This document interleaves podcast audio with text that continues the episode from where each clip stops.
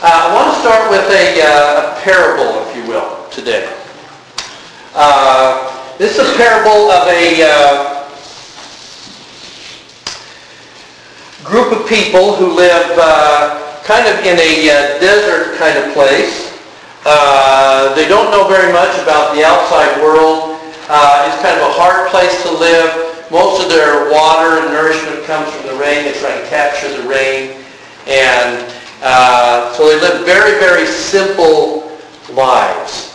And, and yet they're, they're fairly happy in their little simple lives, but they don't know what more might possibly be out there. Well, the next morning, uh, one morning they, they wake up and there's a, there's a man walking around and he's talking to some of the leaders especially. And he says to some of the leaders, uh, I need you to know that something miraculous happened last night. And, and the leaders are saying, what was it? And he said, you don't know it, but you have a benefactor. You have somebody who loves you, who has given you a wonderful, wonderful gift.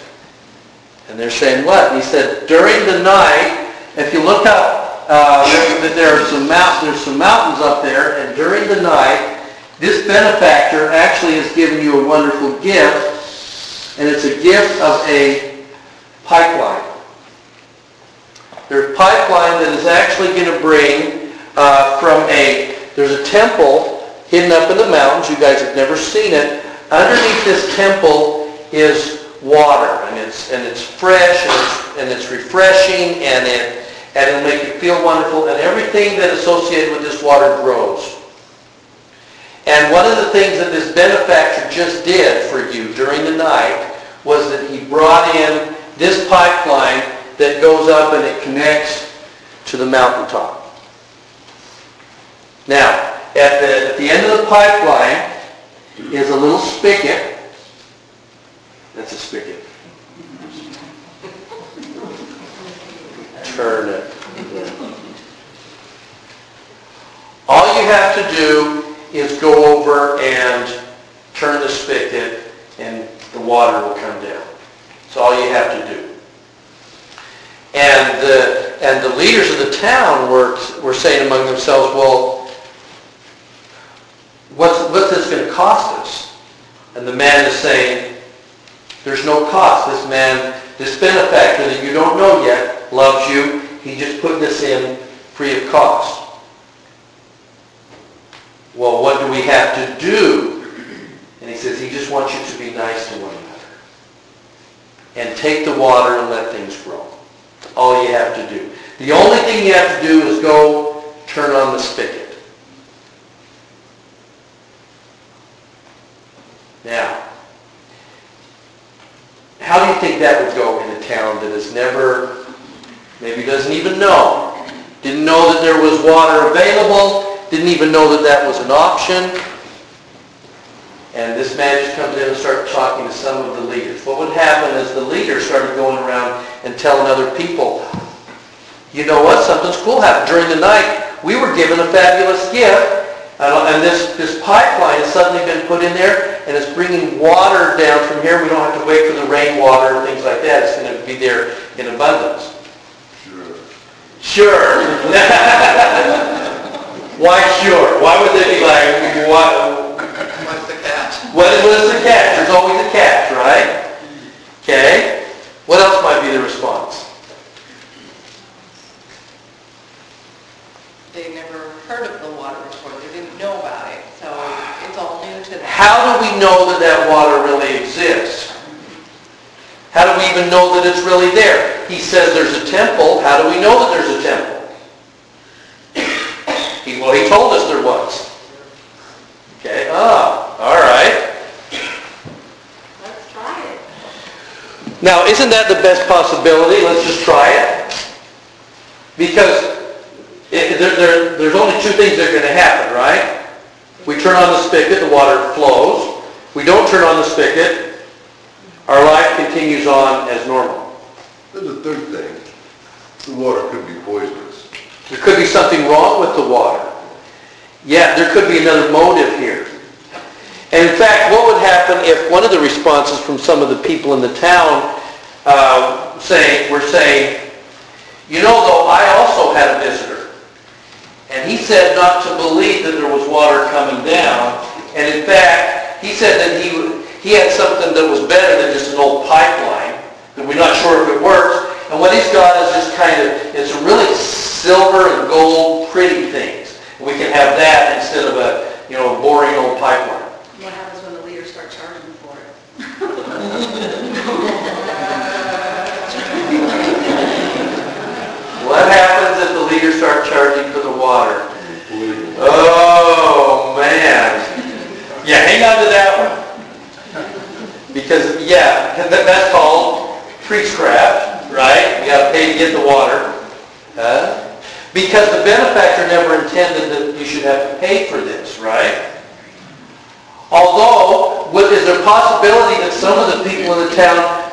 They should be paying for it?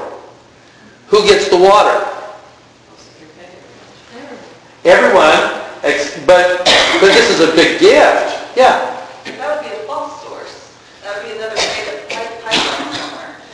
Yeah. Be charging for. You have to go to the true source. You gotta go to the true source, okay? Now, what happens though if, if there are some people in the town who are saying, you know what, it's just, I don't feel good about just taking the water. Fact, I, I think I've got to be like, I gotta work harder. Maybe it, it would work if I like crawled on my knees to go get the water so I was bleeding a lot and I like had to put up, you know, I haven't suffered enough yet to really get the free water. I need to be in more pain more because I'm not sure that I should just deserve to just have the water show up. Right? You see everything that they would go through? Yeah. How about the people who want to crawl along next to the pipeline up the mountain to find wherever the source is, and do it all themselves? Oh, I, oh, it wouldn't be the same if I just accepted the water. I should have to crawl up the mountain and find it myself. Gifts are too easy. Yeah, yeah, that's for everybody else in my case. Um, especially, you know, if I've had kind of a rough life and I need to probably prove myself before I get the water. Yeah.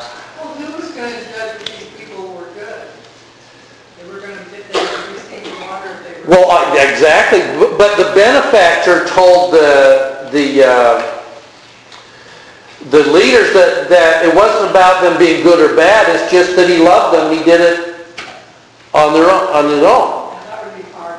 That would be hard to believe, wouldn't it? There's got to be something that I've done to, to warrant getting this free water.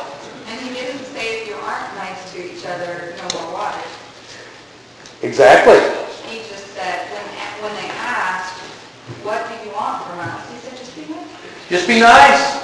Be nice to one another. And again, that's just too complicated, though. There should be more here. Well, it's complicated because when people get greedy when something like that happens. Oh, there might be a grief factor. Yeah. Well, okay. Let's start putting let's start putting some names to all of this, shall we? Um, let's let's uh, primarily today we're going to be uh, doing two chapters. We're actually going to do Ether 12.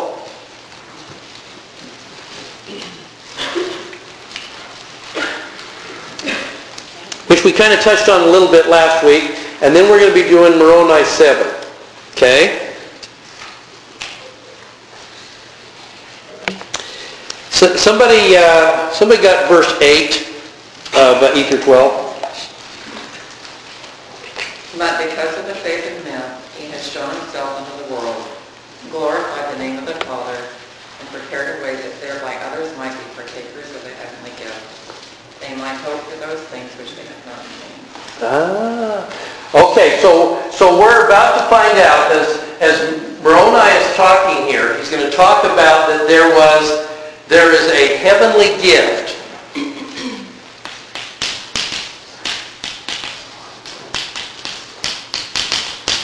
Right? There is a heavenly gift available here.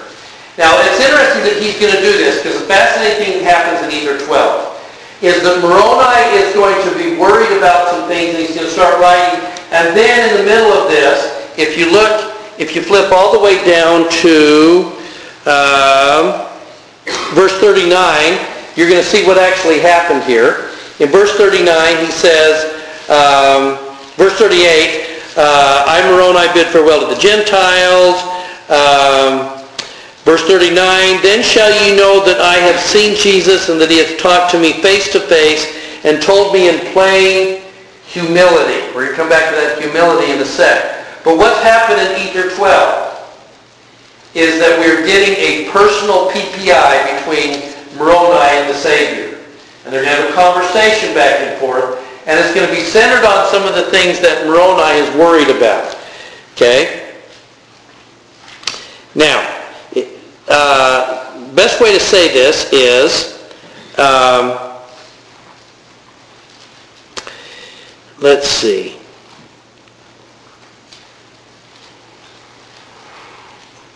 I'm kind of I'm trying to work back here so this makes a little bit more sense.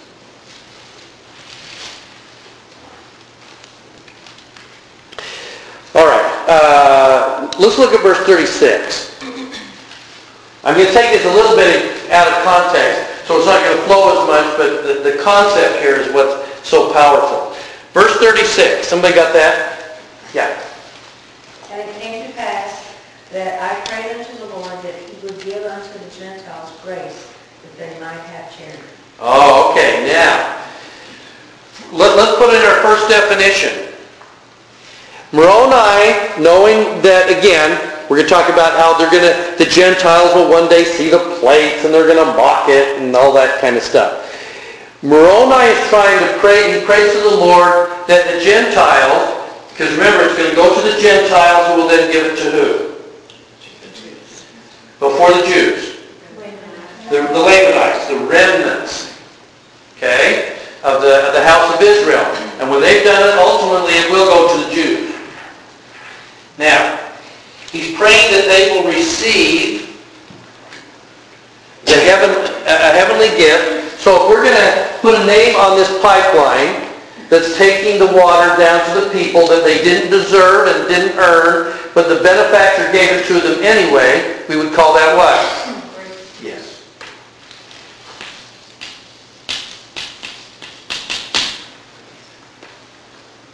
Grace is the pipeline. It's given as a gift. Now, the water coming down here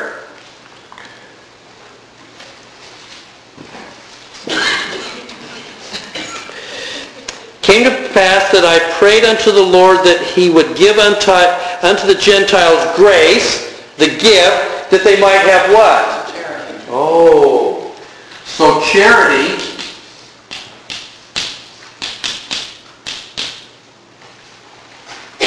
is what's going to flow down through that grace conduit, that makes sense. Now, let's find out about uh,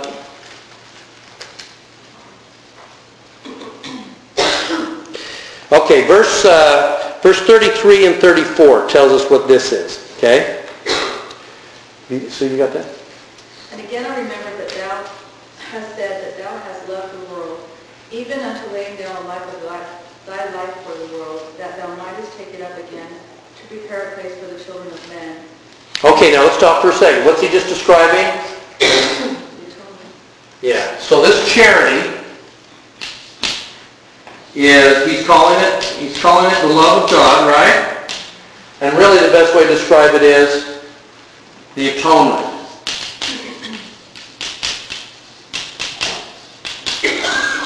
Okay? Let's keep going. And now I know that this love which thou hast had for the children of men is charity. Wherefore, that men shall have charity, they, sh- they cannot inherit that place which thou hast prepared in the mansions of thy father. Okay. Now, so, so if we're going to talk about, if you're going to define what grace is, because isn't this one of those places where we have a lot, a lot of confusion with other churches and what is grace and what is grace? If, if, if a, if a Baptist, we're going to come up and say to you, how do Mormon, what do Mormons see grace is? What is grace? Forgiveness. It's forgiveness? What else?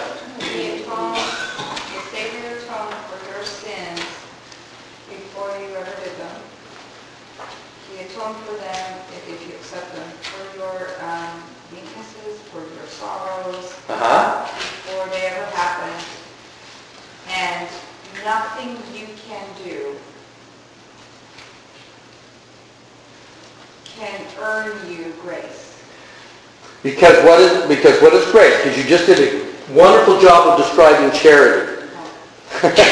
What is what is grace? Yeah. Well, grace has to work in a way that it would cover that would come to a fallen state. Yeah? And even though there are some people who've got the body and come to earth but never had the opportunity to make any choices, Right? they're still fallen and they still wouldn't be able to be in the presence of Heavenly Father. Right? So it has to somehow work in resurrection and bringing you back to the state Uh-huh. where you could be with God again. Beautiful. That's charity. What's grace? Power.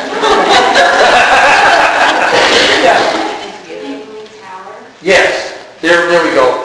Grace, two, two things you need to know about grace. One, it is, a- it is a gift that was given, and it's the, the enabling power to enable you to do what? Enable you to do what? What does it enable you to do? What does the pipeline do? It ena- what, and the people in the town, what does the pipeline enable them to do? Access to water. The pipeline gave them access to the water. What does grace do? It's the enabling power for what? Access to the atonement. And, and what do we do to deserve grace? Nothing. It was a gift. So when we talk about what is the gift, grace of God, it is a gift. Freely given. Did we deserve it? Did we earn it?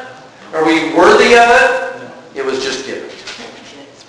Now, we're going to talk about it. Can you reject grace? Have the Gentiles, can the Gent, let me say this differently. Will the Gentiles, before the second coming, reject grace? Yes. Did the Nephites ultimately reject grace? Ultimately, they said, the same way as it was with the brazen serpent in the wilderness and all that, they just said, you know what? I know it's there, but we choose not to take advantage of it. We, we choose not to turn on the spigot. Well, all you've got to do is just go look at it. Yeah, but nah, nah I, I'm going to do it myself, or I don't believe it. Okay? Ultimately, the Nephites rejected grace, and when they rejected grace, then what happened to them? They were destroyed. They no longer had access to that power, and they were then destroyed. Does that sort of make sense? Okay, I know this is kind of a, we're swimming in doctrinal waters here, but I think it sets up everything else that, that we're trying to talk about, and it sets up what Mormon, or what Moroni is trying to tell us, and then he's going to give us a lecture of his fathers in Moroni, or in Moroni 7, to try and nail this down. Okay? Yeah. I think too, we have to be careful about not accepting grace because sometimes our perspective is that we have to work harder, just like you read all those analogies that you use, you know, get up the mountain or I'm not worthy. And so even, even though we know about this, it doesn't mean that we will take advantage of it. If, if, when the water, when the water comes down, so now you have access to the water. You've accepted the gift of grace. That gave you access to the atonement. The water is coming down. Now, what are you supposed to do with the water? You got to use it, right? You got to share it. What happens if you're one of those that says, you know, I can make some money on this. If I can find a way to control this thing, then I can charge people for it, I can make money. This is called the Mahan principle out of, of uh, the Pearl Great Price. I can make money, especially if I kill off other people that are trying to get access to this thing. Okay? But if, what happens to those that are going to try and charge for the gift freely given? It will be taken away from them. Yeah, because it was never intended to be charged for. There was a, I was listening, there was a, a uh, I was listening to a BYU professor uh, the other night who was talking about how they were on a trip in uh, Jordan, I think, in Amman. And, and there was a boy that uh, came onto the bus, uh, the, the uh, BYU tour bus that was on there, and he had a gift of these, these Middle East cucumbers that are very, very sweet. And he wanted, and he, and they were Americans coming through, and he just, and he wanted to give them to them. And so he went up and down, he went up back to the back of the bus, and he just handed out the cucumbers. Okay? Well, about halfway down, one of the, one of the guys on the bus said, uh, well, well, let me pay you for it. And he said, no, no, no, no, no, I just, I'm just giving them to you. And he said, no, I want to pay you for them. And, and the boy said, no, I, this is my gift. And, and the, the man like took like a $20 bill and stuffed it in his pocket. And he, and he was kind of in horror, and he starts to back off, and as he's backing off, everybody went, oh, good. Well, and so everybody was like trying to stuff money in his pocket and everything, and by the time he got to the back, to the front of the bus, he was in tears. Now, were the people trying to pay him being well-intentioned? They were wanting to do something uh, nice.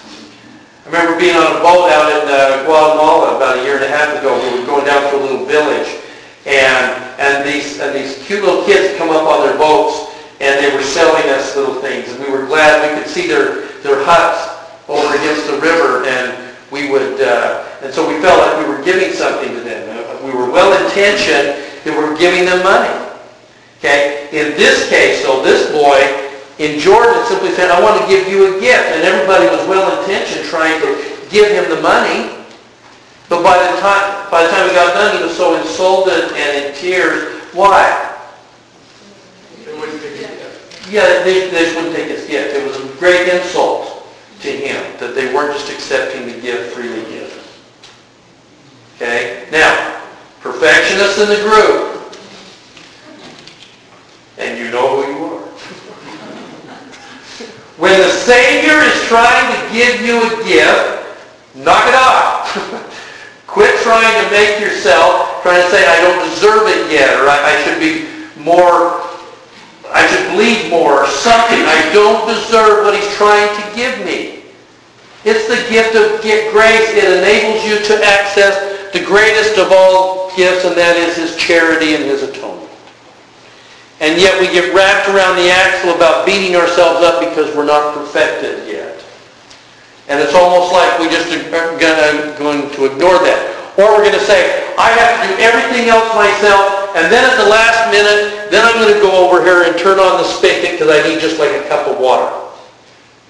I need just a little bit to fill up the gap. You see how we miss that? That's why it's important that we understand when the Savior, when Moroni is going to be talking about grace, that we understand what he's talking about. Grace is a gift. That's why we get caught up in trying to say to our, to our Baptist friends, are we saved by, by faith or works? Right. Neither. This is not a battle we get into because it's, it's a false battle. On top of that, let me just, uh, let's see. Let's see if I can find this real quick. It is, Kevin? yeah, Uh, Ditto, I really like what you just said. But going along with that too, perfection is wholeness. Perfection is a state of mm-hmm, uh, getting somewhere, it's wholeness.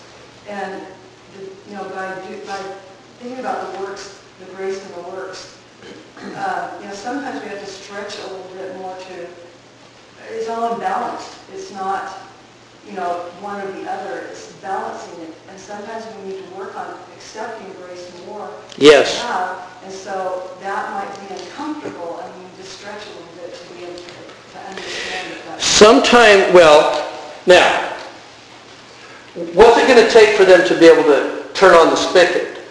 What underlies all of this so that you will actually have access to this? Faith? Yeah, there's going to be two things. One, it's going to be faith. You've got to have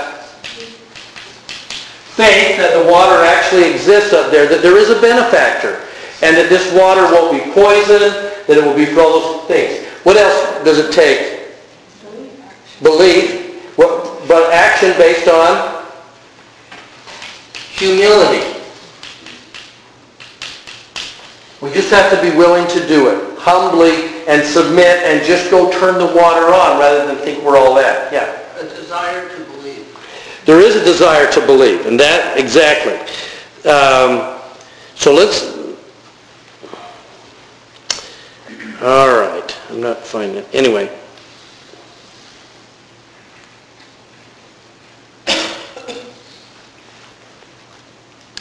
Now, here's the battle we get into.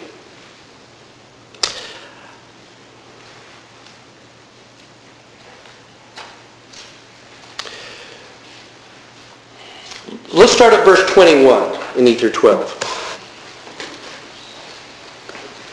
Because you would look at it and say, well, why would anybody turn down the gift? It's a gift. And, and the water is going to make everything better. In, in all of this somehow, can you work in what the right answer to is to all the people that misquote 2 Nephi 25, 23? Ooh, ooh, ooh, that, that's the one I was looking for. Okay, th- thank you. You're there, right? Okay, read, it's 2 Nephi what, 25? Uh, 25, 23. 25, 23. Let's go there for a second. For we know that it is by grace that we are saved after all we can do. Ah, okay, now, I want you to do something interesting. I want you, I want you to read, uh, and hang with me on this, the two verses ahead of that. 25, 23, so 21 and 22. Quick with my math. Out loud. Yes, ma'am. Wherefore, for this cause hath the Lord God promised unto me, that these things which I write shall be kept and preserved, and handed down unto my seed from generation to generation, that the promise may be fulfilled unto Joseph, that his seed should never perish, as long as the earth should stand. Wherefore these things shall go from generation to generation, as long as the earth shall stand. Okay, now, what are we talking about?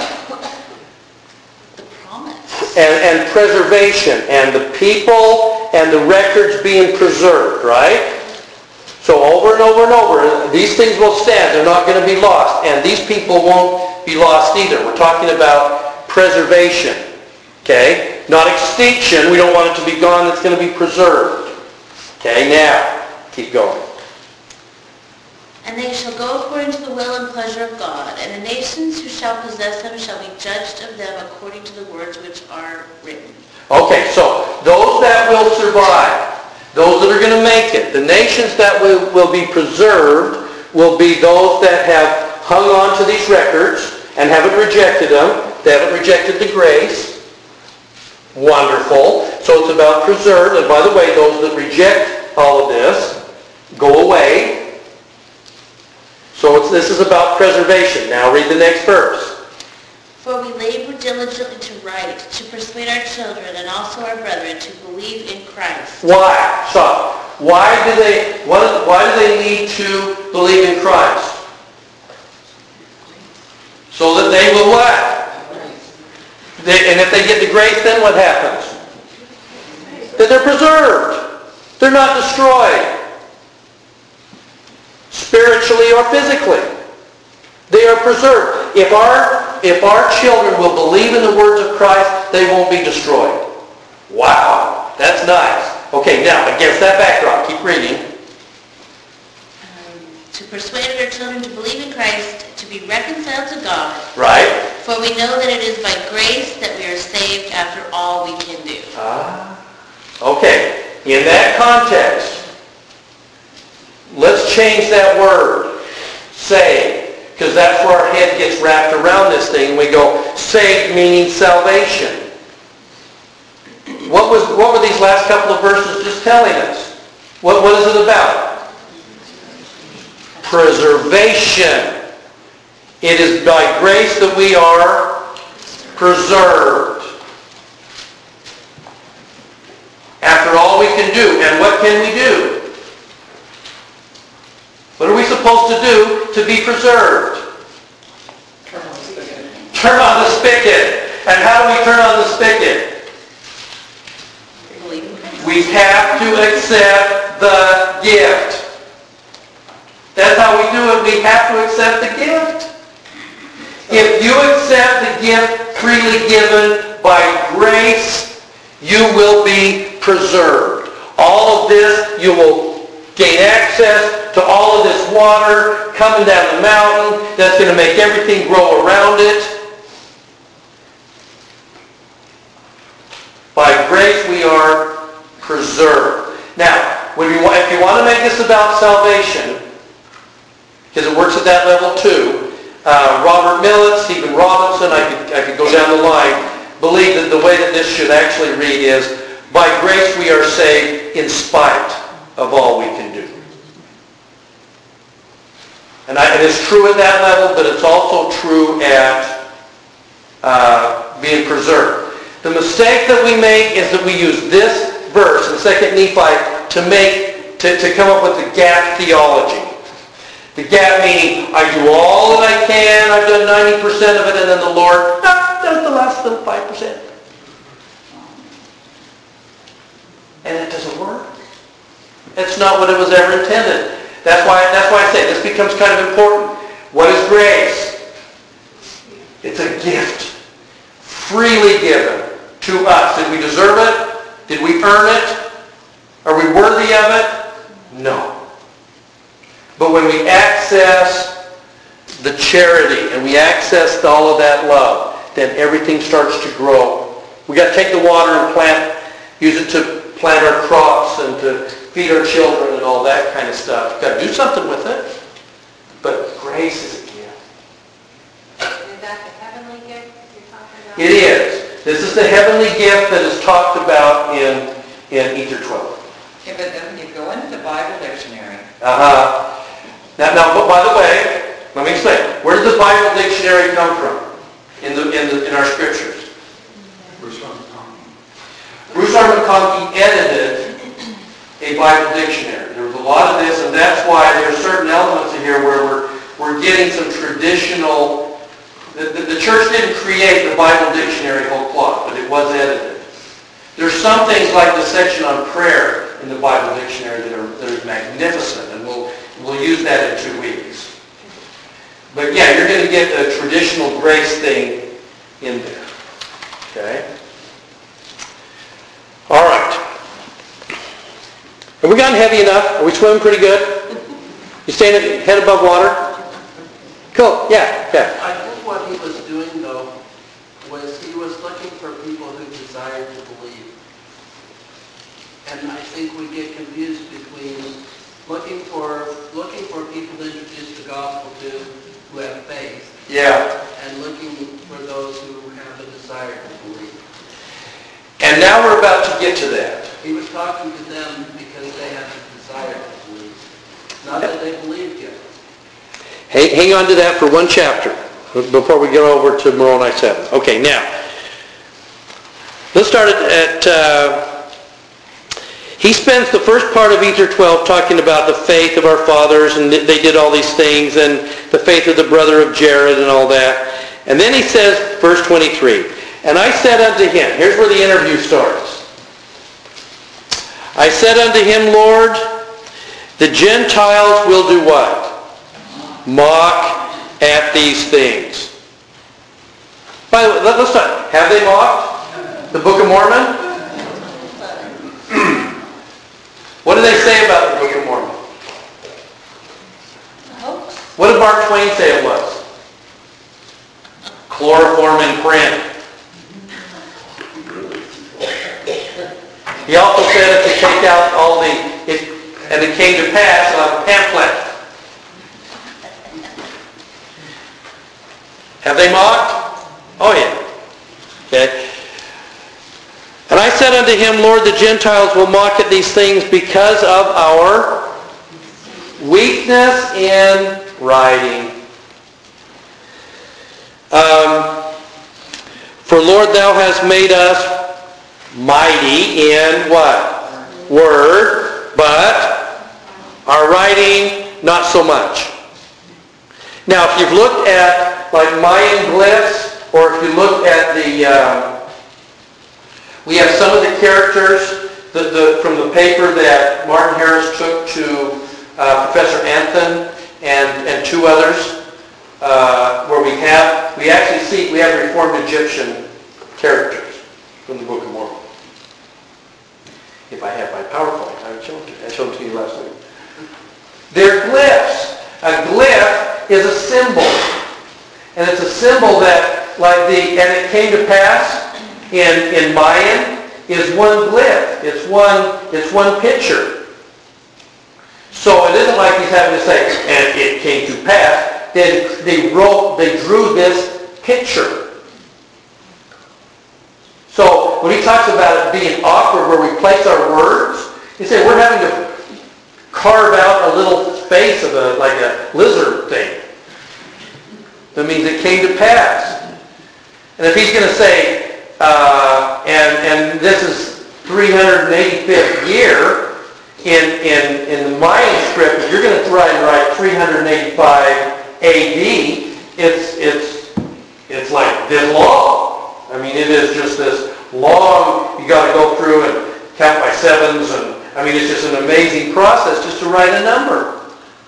Which, by the way, they just found another Mayan glyph in, uh, in Mexico City talking about 2012, if you want to be spooked for next year.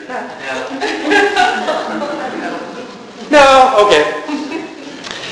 Uh, the Gentiles will mock at these things because of our weakness in writing, for thou hast made us mighty in word, but thou hast not made us mighty in writing. Uh, for thou hast made this people that they could speak much because uh, of the Holy Ghost which thou hast given them.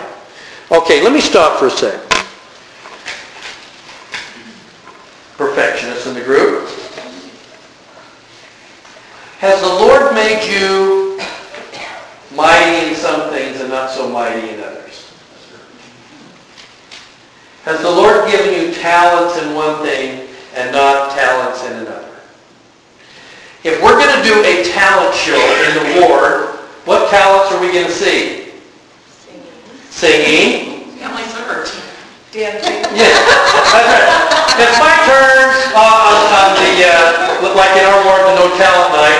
I'm going to show up, I'm going to show my genealogy family search thing. Here's 10 generations. Everybody goes, 10 generations. There's some other hidden talents that maybe don't get all of the, what kind of hidden talents might be sitting there that people wouldn't recognize that are quietly going on? What? Compassion. Those quiet little gifts of going over and helping somebody. Yeah. Listening. Just having a listening ear. Okay? I, do, I continue to be impressed with President Monson, uh, where he is not an out in front type of person. But if you start looking at all of the things that President Monson has done and all of the boards that he sat on, he's very quietly molded and shaped the direction of this church for years. Have you seen his name on any of that? No, he was sitting on a committee, quietly giving guidance and direction and approving things and making sure it's moving in the right direction. So how many of you have strengths that are never recognized? That nobody will ever know about? Other than maybe the people that you're helping or serving? Okay, now, by the way, let, let, let me point out one other thing on here. Here's the first, uh, we go back to verse 23. I said unto him, Lord, the Gentiles will mock at these things because of our weakness in writing. So apparently Moroni was afraid of being made fun of. Apparently. Why would he be worried about being mocked? Which, by the way, when I was on my mission, we had we had we had compiled because in England from time to time we would be mocked. So so we had our we compiled a group of us our mock scriptures, and we could and we could use them at a moment's notice. Somebody's going to make fun of us, and we go full mock that they shall mourn.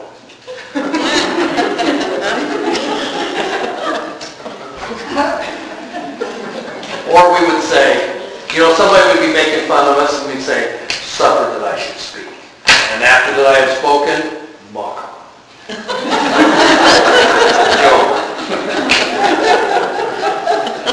We may not have had another, a lot of other scriptures memorized, but we had the mock scriptures down. They were so careful with them, yes. Was he so much afraid of being mocked, or was he more afraid that the people would not get it? Would not get what? The grace to what he's trying to get across to them. Yes. What was he worried about? And, and because of his inability to write? He believed the scriptures were all true, and he wanted us to believe that they were true. And if we mock them, then we're not going to It's a spigot! Come to the spigot! Oh yeah, it's a great spigot, yeah. No, it's wonderful, you love it. Uh-huh. Yeah, try writing that one down. Send us a note. Great writer. Yeah. Well, I think his dad has meant a lot to him, and he didn't want any of his weaknesses to be accomplished by not getting it. Exactly. In other words, there will be some, he wasn't afraid that they were going to mock the book. He was afraid that these wonderful things that are contained in here will be rejected because I couldn't write them well enough to really express how wonderful this really is. So this wasn't a matter of being afraid of being made fun of. This was a matter of people may not receive salvation because of my inabilities kind of thing. Yeah. Well, and I think he might, because if you read in 24, he's kind of reading how, about the brother of Jared and how he wrote. And here he has also read everything that his father Mormon has wrote. Yeah. Maybe he's comparing a little, and he's feeling a little bit like, they're, No. these are great writers that can really put how they feel, and where does that leave me, and can I do the same thing to give the message? Yeah. Read their works and felt the spirit from them. Have you ever, have you ever read uh, uh, the works of a great writer, and then you're going to turn around and write something, and you just go, reading Neal Maxwell, now I'm going to try and write something, eh, not so much.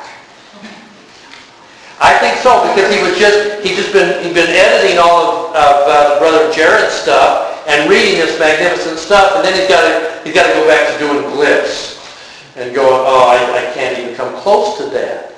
And if they could read that, they would be converted. They're going to read my stuff and they're going to mock. Yeah. I just think that has a lot to do also on a daily basis for us, calling, especially with teaching, is there's many times that there may not be the most eloquent teacher or speaker or whatever, but, you know, if our spirit is open, that we will get the message. But I think for those that talk, it- that's a big concern, because we know what we want to pass on, but some of us are just not as articulate as others, and so we feel like we're not going to get anything across because we aren't, you know, a good speaker or don't well or Not that any of you have ever done this. Have you ever been on the other side of being the mocker? Sitting in sacrament meeting and going, oh. You see somebody coming up to bear their testimony or somebody coming up to speak and you go, oh, what's in my scriptures? Time to, time to check my email here. Or, or in general conference, you may go, oh, it's not an apostle. It's one of the other guys. What happens when we're on the mocking end of that? We can hear. What are we missing when we're on that end? Because somebody isn't as eloquent. Yeah. You know, we have an example of that yesterday in our sacrament meeting. A sister gave a talk, and she's a sister who, um, in the past has struggled with inactivity. She's, um, she's from the Philippines. She's very, very shy in our ward. She's not one of those who's out there. A lot of people don't even know her. But she gave a beautiful talk and a beautiful testimony. And everybody that I, you know, could see was so moved and touched by her words. And she even said, I'm not very eloquent in what I want to say, but the spirit that she had, you know, made up for that. Isn't that great? So I think we have to be careful not to be on the other end of this. Now, look at, listen to the Lord's response, verse 26. Lord, I'm not a very good writer. Things aren't going so well. I can't, I can't write like Brother Jared did. And when I'd seen this, verse 26, the Lord spake unto me, saying, fools mock. But they shall mourn. And, here it comes, you ready? My grace is sufficient for who?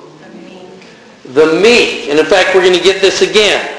Um, and they're going to take no advantage of your weakness. Now look at 27, everybody's favorite verse.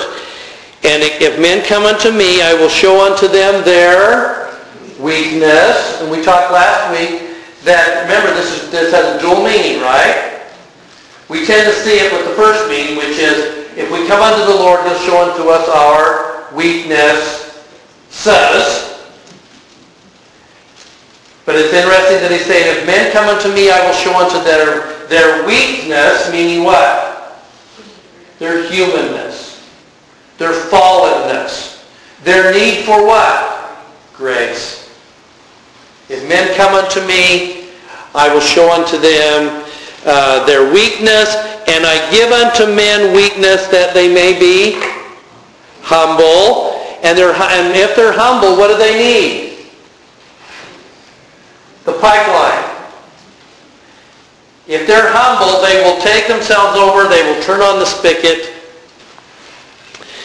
My and my grace is sufficient for who? All those who do humble me before me. Okay? For if they humble before me and they believe that the water's up there, then I will make weak things become strong. Okay, now let's, let me stop for a second here. Because here's where we will sometimes misunderstand this. Okay? I will make weak things become strong. So what that means is if you're not a good speaker, if you will just allow the grace of God to be there for you, you will ultimately be a great speaker. You will ultimately be a great teacher. I'm horrible at basketball, and if the grace of God comes along, ultimately I will be a great basketball player. I will make those weak things become strong. So any weaknesses that I have will be made stronger. Does that make sense? What weak things are we talking about? I will make weak things strong. Who are the weak things? Oh, well, I was just thinking that we were just talking about the fact that he was not good at writing. And so if, if you have faith in God, the scriptures, the Book of Mormon will become strong. Yes. There you go. That one of those weak things that the Gentiles may look at this and say the Book of Mormon is a weak thing because it came from that boy.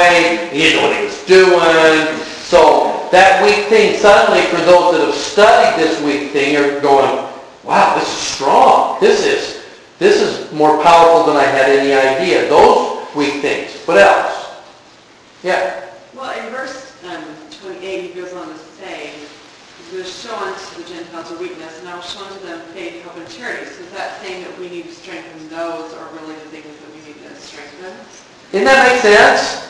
That in other words, I will, because let's, let's look at that. He's going to say, I will show on, by the way, I think it's fascinating how he turns the table. They're going to say I'm weak. And what is the Lord saying? I will show unto the Gentiles what? Okay, those that are mocking, he says, by the way, if you're mocking here, I'm going to turn the table and you're, you're wondering about these weaknesses, I will show unto you what? Your weakness. Okay? I'll, I'll turn it on you. I'm going to, I, behold, I will show unto the Gentiles their weakness and I will show them what?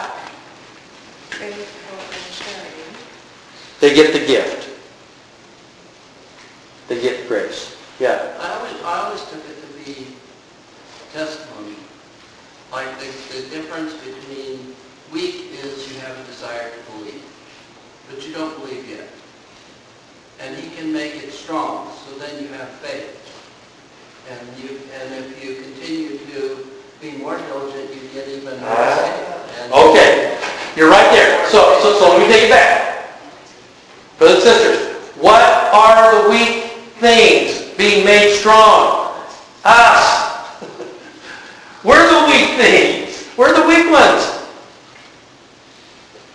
And he will have things for us to do and things we need to be involved in, but we are the weak things. We're weak. He's showing us our weakness. We're the weak thing. What do we need? Grace.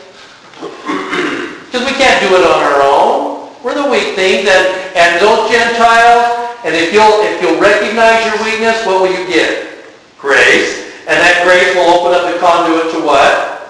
Charity, which is the atonement, which will fill you and make, and make you everything I want you to be. You may never be a great speaker, but you have some other gifts that you will bless the lives of others with. Yeah. And I think the church is great at helping us develop those gifts. We're often given callings that we don't feel that we can do. And, and some people bow out and just say, I'm not going there. Then they miss out the, they miss out on the opportunity of becoming strong in areas that they're not. Oh, absolutely. Anybody in the uh, Plano Sixth Ward?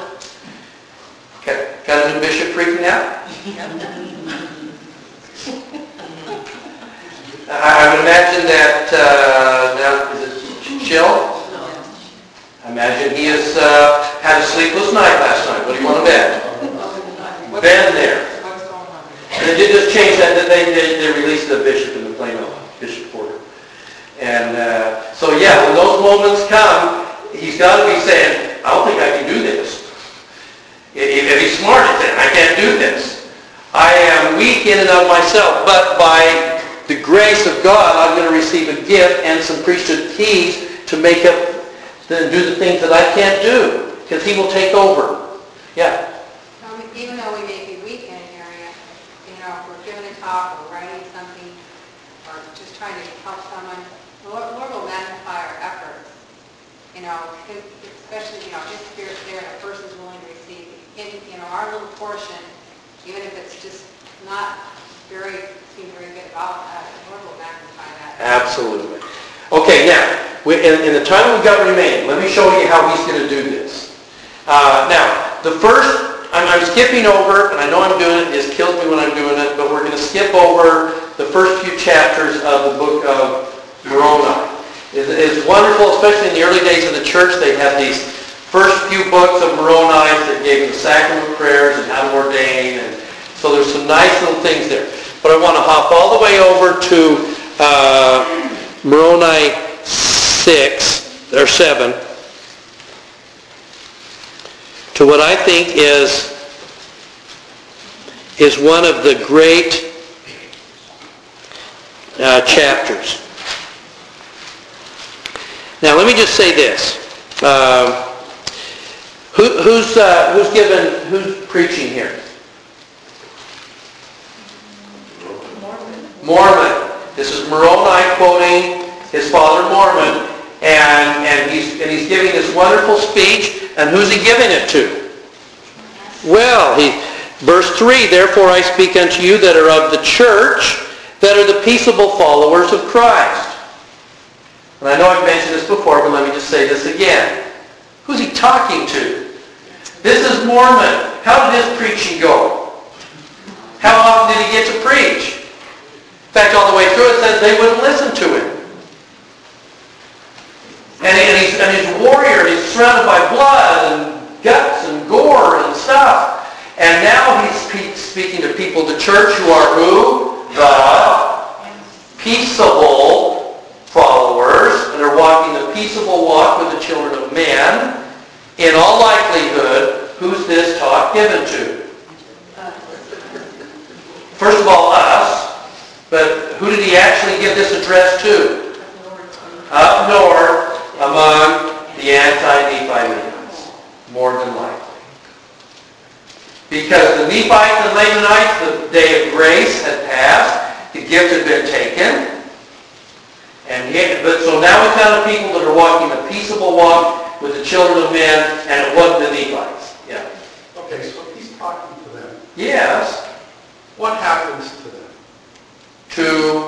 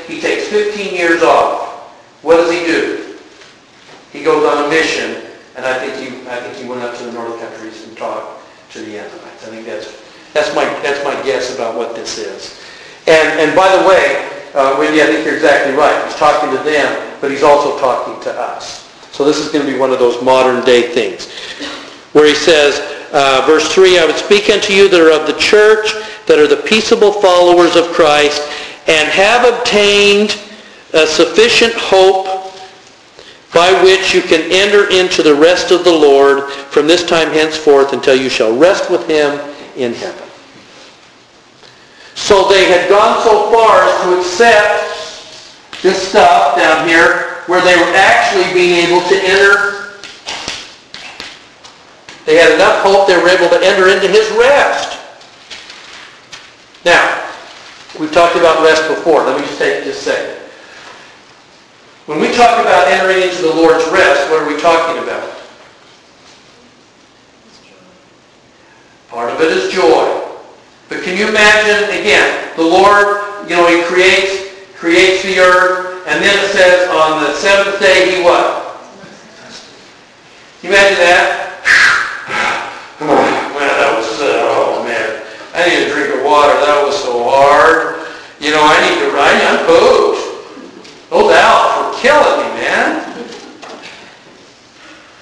Can you see him doing that? What is it? Obviously, rest doesn't mean taking five. It just doesn't mean that.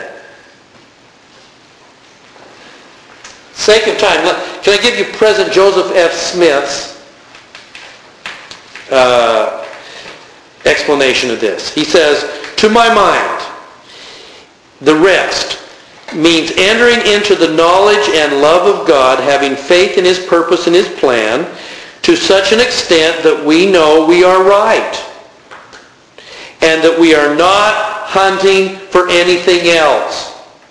You have rested from the hunt. You've rested from the search.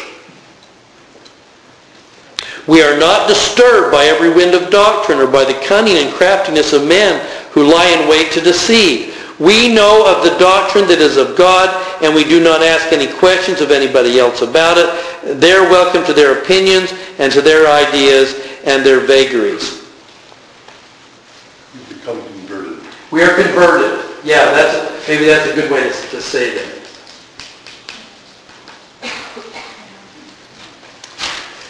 Okay, now. So, yeah. And we're also at peace. And we are at peace. yeah, in other words, I'm not stirred up by all these things. I am at rest from having to be worried about. That's why I always worry. You know, when we, and I, I mentioned this before, oftentimes with our youth or with uh, people that are new to the church, uh, they get excited about uh, studying with the Mormon missionaries, and it sounds so good. And the first thing they want to do is Google it. Let's just Google Mormon. See how we do. Yeah, what happens if you Google Mormon? It's not good. It's not good. There's so, everybody with an opinion and an axe to grind is out there just charging away. And, and sometimes our teenagers are doing that, saying, let me Google some of this stuff. And they start hearing all this, this, and now they get disturbed by all these winds of doctrine because it was on the internet. It must be true. And we get disturbed. When we get to this point where we've entered into this rest, we are so filled with that love that we are at peace. We're feeling joy. Now, the rest of Moroni 7 after this is going to be a, it's interesting what he's doing. Look at verse 5. I remember the word of God which saith, by their works you shall know them. Not by, not save them, but you'll know who the, in other words, you're going to turn on the spigot and see what happens, right?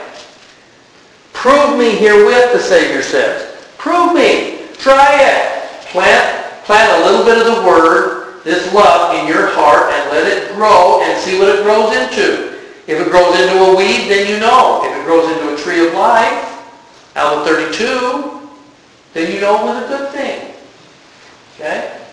Is that rest what Enoch had? The city of Enoch? Ooh, I think, yeah, I think that's like the ultimate rest. Is it the same, is that what you're talking about? No, I think we can, actually, the nice thing is, is that what you get a sense from, and, and what Mormon is saying to the, I think to the Ammonite, you already entered into the rest. You're here, you haven't been translated like Enoch. But those of us in here, you can be at rest without ever being translated. You're at rest. You're no longer tossed by every wind of doctrine. You're at rest. So Enoch was there before they were translated? Yeah, he would be right. Rest would have then set him up to be able to then take the next step. That's a good way to put it, yes. Speaking of at rest, Yeah. I am a convert. I had tried several other faiths before I became LDS in about the middle of my life. And my thought is, uh, as I have just expressed with her, I am home. Yes. It's the way I feel. I am home. Isn't that a peacefulness there that says, I don't have, I'm no longer out on the road wondering where I'm going to go. I have come home. Oh, I like that. I'm found home. That's my. You know what? That's maybe the best way to put, maybe that's the best description of rest is at home. Perfect. I love that. Okay, now, so he's now going to spend, uh, by works you shall know them, for if their works be good, then they are good also. Now, somewhere in your scriptures, around verse 5, you might want to put a little notation in your scriptures. The word good appears in this chapter 26 times. 26 times. Chapter 7 is about finding what is good. How to search it out, find it, track down what is good. Okay? Um, then he's going to go back and forth between gifts. Um, a man that's evil cannot do that which is good, neither will he give a good gift. Um, and by the way, which gift are we talking about ultimately? Grace. Grace. Keep that in mind. We're talking about the gifts that are given. He's also, a man won't be a good gift, but he's also saying God who is good is going to give the good gift, which is grace. That's where this all begins to come together. Now,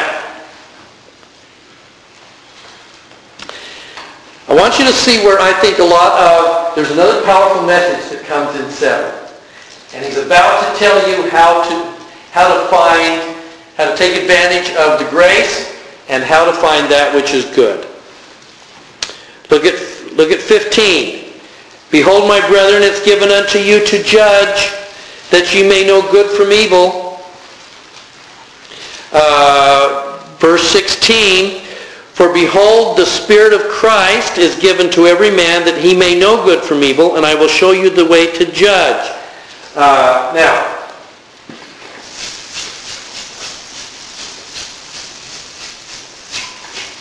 you're about to find out with this conduit that the, that the Spirit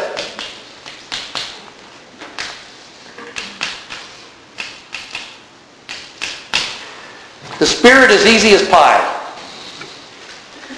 Because he's going to do three things that, that are going to draw you in to receiving the heavenly gift.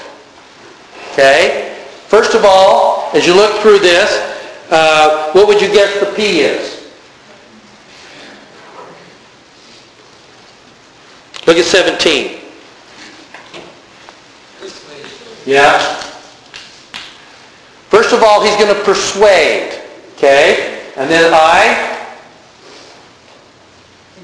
entice. Okay? He will persuade, he will entice, and then he does something interesting. He then will invite. And you're going to find those in here. He's going to persuade.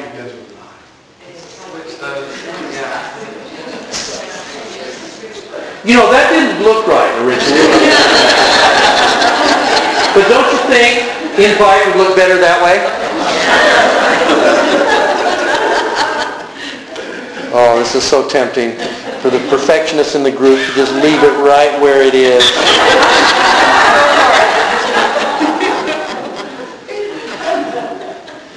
Which I'll do. Persuade, invite, entice. I, am I'm hustling through here. Uh, now, here we go. Uh, verse 20. Now, my brethren, how is it possible that you can lay hold upon every good thing? Um, 21. Now, when I come to that faith, which I said, and I will tell you the way whereby you may hold on to every good thing. Don't you want to hold on to every good thing? Would you, be interested in how to hold on to every good thing? Listen to how he says this happens. Verse 22. For behold, God knowing all things, being from everlasting to everlasting, he's going to do an interesting thing to show you how to hold on to every good thing. From everlasting to everlasting. Therefore he did what? Sent angels.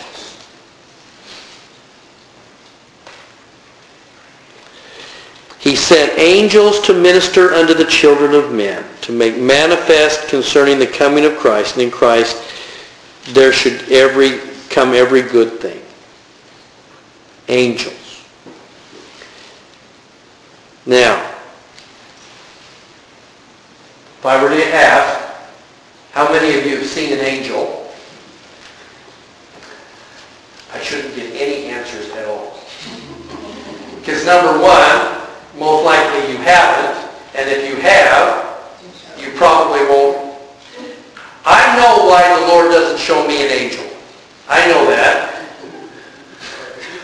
Oh, absolutely. if I saw an angel, I'd be like,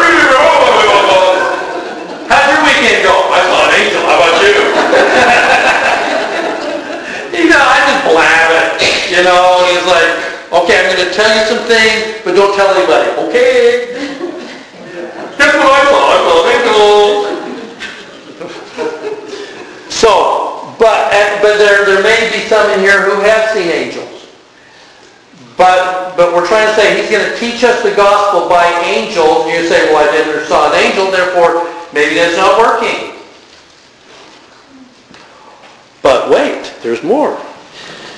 Um, somebody hop over to uh, uh, 1 Nephi 17, 45. Yeah. So angels speak by the power of the Holy Ghost. There we go. And if men are speaking by the power of the Holy Ghost, then they are technically angels. You- You're about five minutes ahead. Thank you.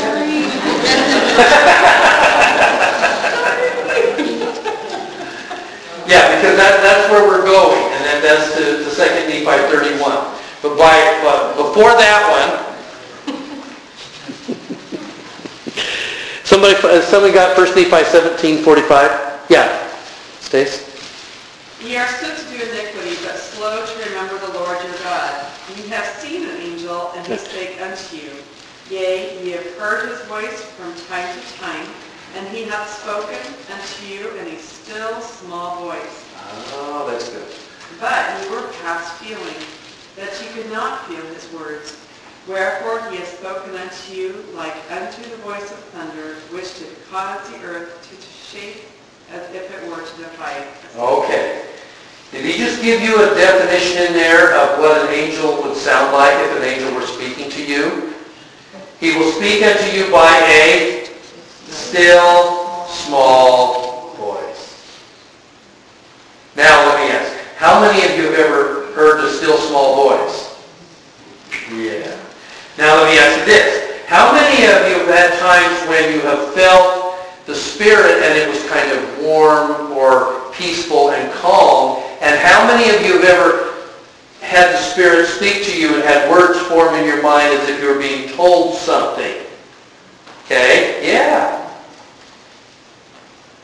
That's called the ministering of angels. Because now we're going to go over to 2 Nephi 31. How that differentiate from the Holy We need to get there. Hold on. Hold on. I'm glad you asked. In fact, let me let's do uh, let's do uh, let's do actually Alma 32, verse 2 and 3. Do you not remember that I said unto you that after you had received the Holy Ghost, that you will speak by the tongue of angels, right? Again, anybody ever had the moment speaking in fast testimony meeting or teaching a lesson when your mouth kind of goes, and out comes this stuff, and you go, that's kind of cool. It's not me. I wish I could take time to write down what it is I just said. That was cool. Okay? Do, do you not remember that when I said that after you received the Holy Ghost, you could speak with the tongue of angels? And now you can speak with the tongue of angels, save it were by the Holy Ghost. And then here comes the explanation. Sister Moon. Angels do what? Speak by the power of the Holy Ghost. Therefore they speak the words of Christ. Therefore feast upon these words of Christ. For behold, the words of Christ will tell you all things that you should do.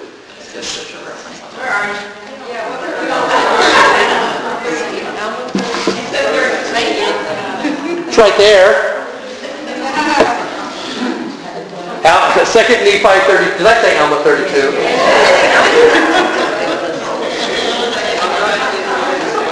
Can you see why it is I didn't do a PowerPoint? We weren't going to have any idea of exactly what was going to be up there.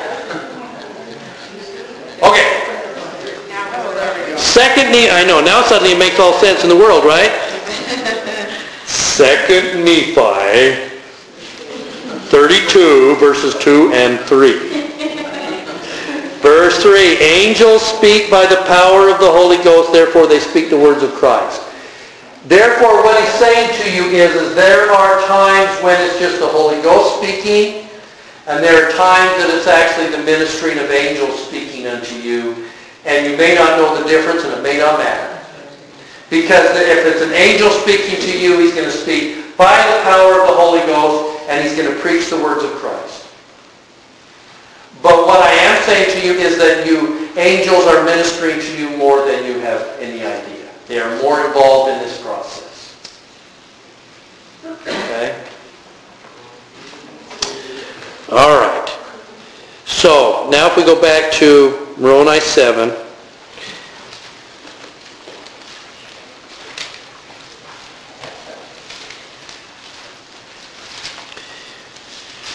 Verse 22, God knowing all things, being everlasting, he sent angels to minister unto the children of men.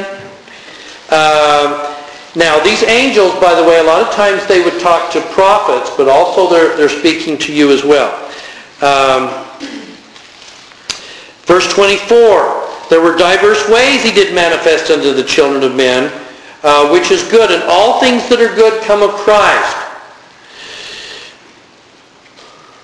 Otherwise men were fallen, could no good thing come from them.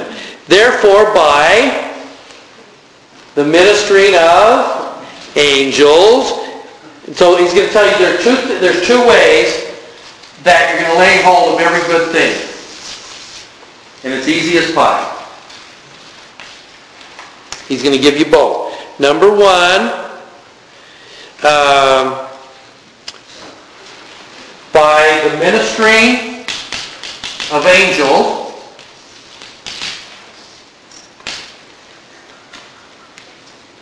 And number two, by every word that proceedeth more forth out of the mouth of God.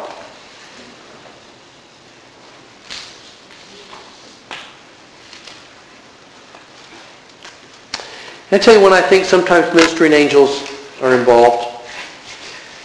I don't know if, uh, how many times do we hear missionaries coming back from their experiences, certainly I did, where maybe you're out knocking on doors and, and they knock on the door of somebody and for whatever reason, this person just lets them in.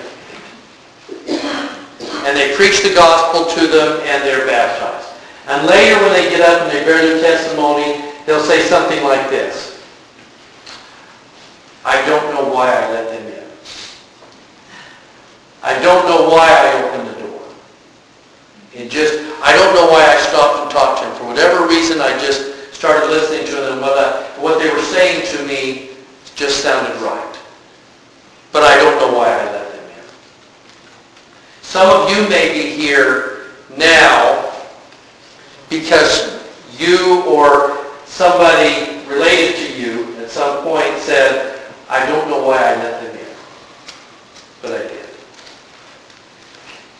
What do you think is happening at those moments? If the missionaries, if, if there are people in the spirit world that have accepted the gospel, what's the best way for them to join the church? They've got to somehow get to their relatives so that they can have the same joy that they've got, but also, it's more pragmatic than that, also, I need you to join the church So I can receive the so so I can receive the blessing, so you go to the temple, so you can do my work. So what happens when the missionaries are walking down the door, and they get ready to knock on the door? Where do you think those people are in the spirit world? This is them! This is them! Let them in! Let them in! This is them! Oh, quick, quick, quick, quick! Don't say no! Is that happening through dreams too then? Because I had one that said we dreamed, we had dreamt you were coming, and they described us and everything in the dream. Wow. Yeah, could it, could it be in dreams? See, I think when we talk about ministering angels, that it says diverse ways.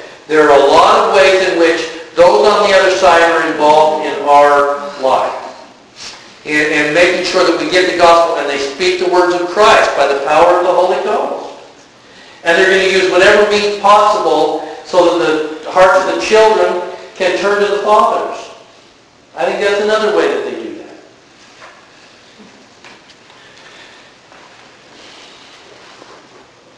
Okay, now, what are they going to do? Oh, uh, one, one more. Uh, I know I'm hitting you with a lot. Somebody turn over to Alma 32. This time, it re- I know, real, you're thinking a second Nephi, aren't you? but no, it's actually Alma 30. It is really Alma 32. Alma 32, 32. Who's got that? Sue, got it? Okay. Therefore, if the seed grows, it is good, Um, is that 32, 32? 23. Yeah, Alma 32, 32.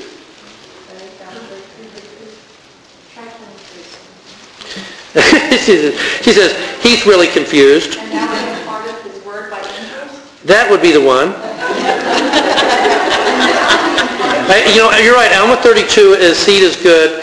Oh my gosh, am I way out on... Is that what I did? Holy mackerel. I promise that uh, next week I will have it more together here. Yes. Uh, Alma, Alma 32:23. Thank you. And now he imparted his word by angels unto men, yea, not only un, not only men, but women also. Now this is not all. Little children do have words given unto them many times, which confound the wise and the learned. Okay, you just got an explanation there of how angels work. Uh, he imparteth his word by angels unto men and women, but this is not all. Little children, he's imparted unto little children. How? Listen to this explanation. Do have words given unto them many times which confound the wise and the learned. It's the gift of tongues, speaking by the tongue of angels.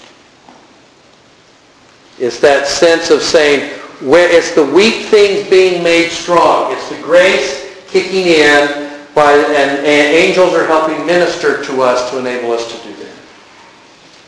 That's, that's how it works. Okay.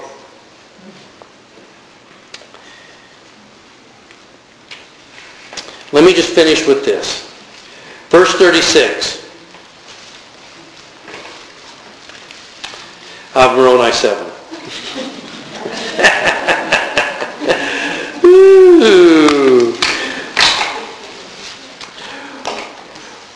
Or have angels ceased to appear unto the children of men, or has he withheld the power of the Holy Ghost from them? He sees those as very close to the same. Or will he, so long as time shall last, that the earth shall stand, that there be one man upon the face thereof to be saved, be preserved?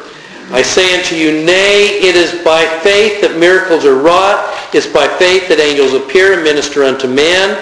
Therefore, if these things have ceased, uh, woe unto the children of men, for it is because of unbelief, and all is vain. Let me just finish by saying that there, we're coming into a period of time when you start taking a look at the second coming. Will there be a time that the children of man begin to really reject this grace? Yeah.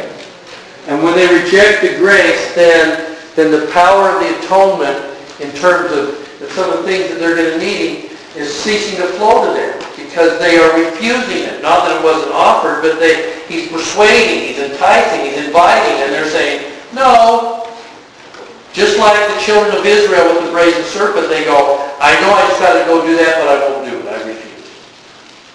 And we're getting to that point. And angels, and all the book of Revelations is all about angels wanting to preach and wanting to do things, and they're not listening. Let me just finish by saying this. As this world grows darker, weak things are made strong. Guess who become angels in flesh?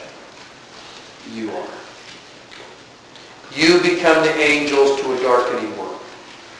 You become angels because of the joy and the rest that begins to live in you to be able to be the angels to your neighbors, to be the angels to your kids, to be the angels to your grandkids, to be those angels. And to speak by the power of the Holy Ghost. When you do that, the ministering of angels, you will fill that role, the ministering of angels. And you may not be a great speaker, you may not be a great teacher, but you may love with a powerful power that will touch and turn hearts. That will be your role as those that have entered into the rest. And, and you will do that because I judge this of you because you are the peaceable people. And you are walking a peaceable walk among the children of men. The Lord loves you and will use that love to, to serve others. And I leave that with you in Jesus'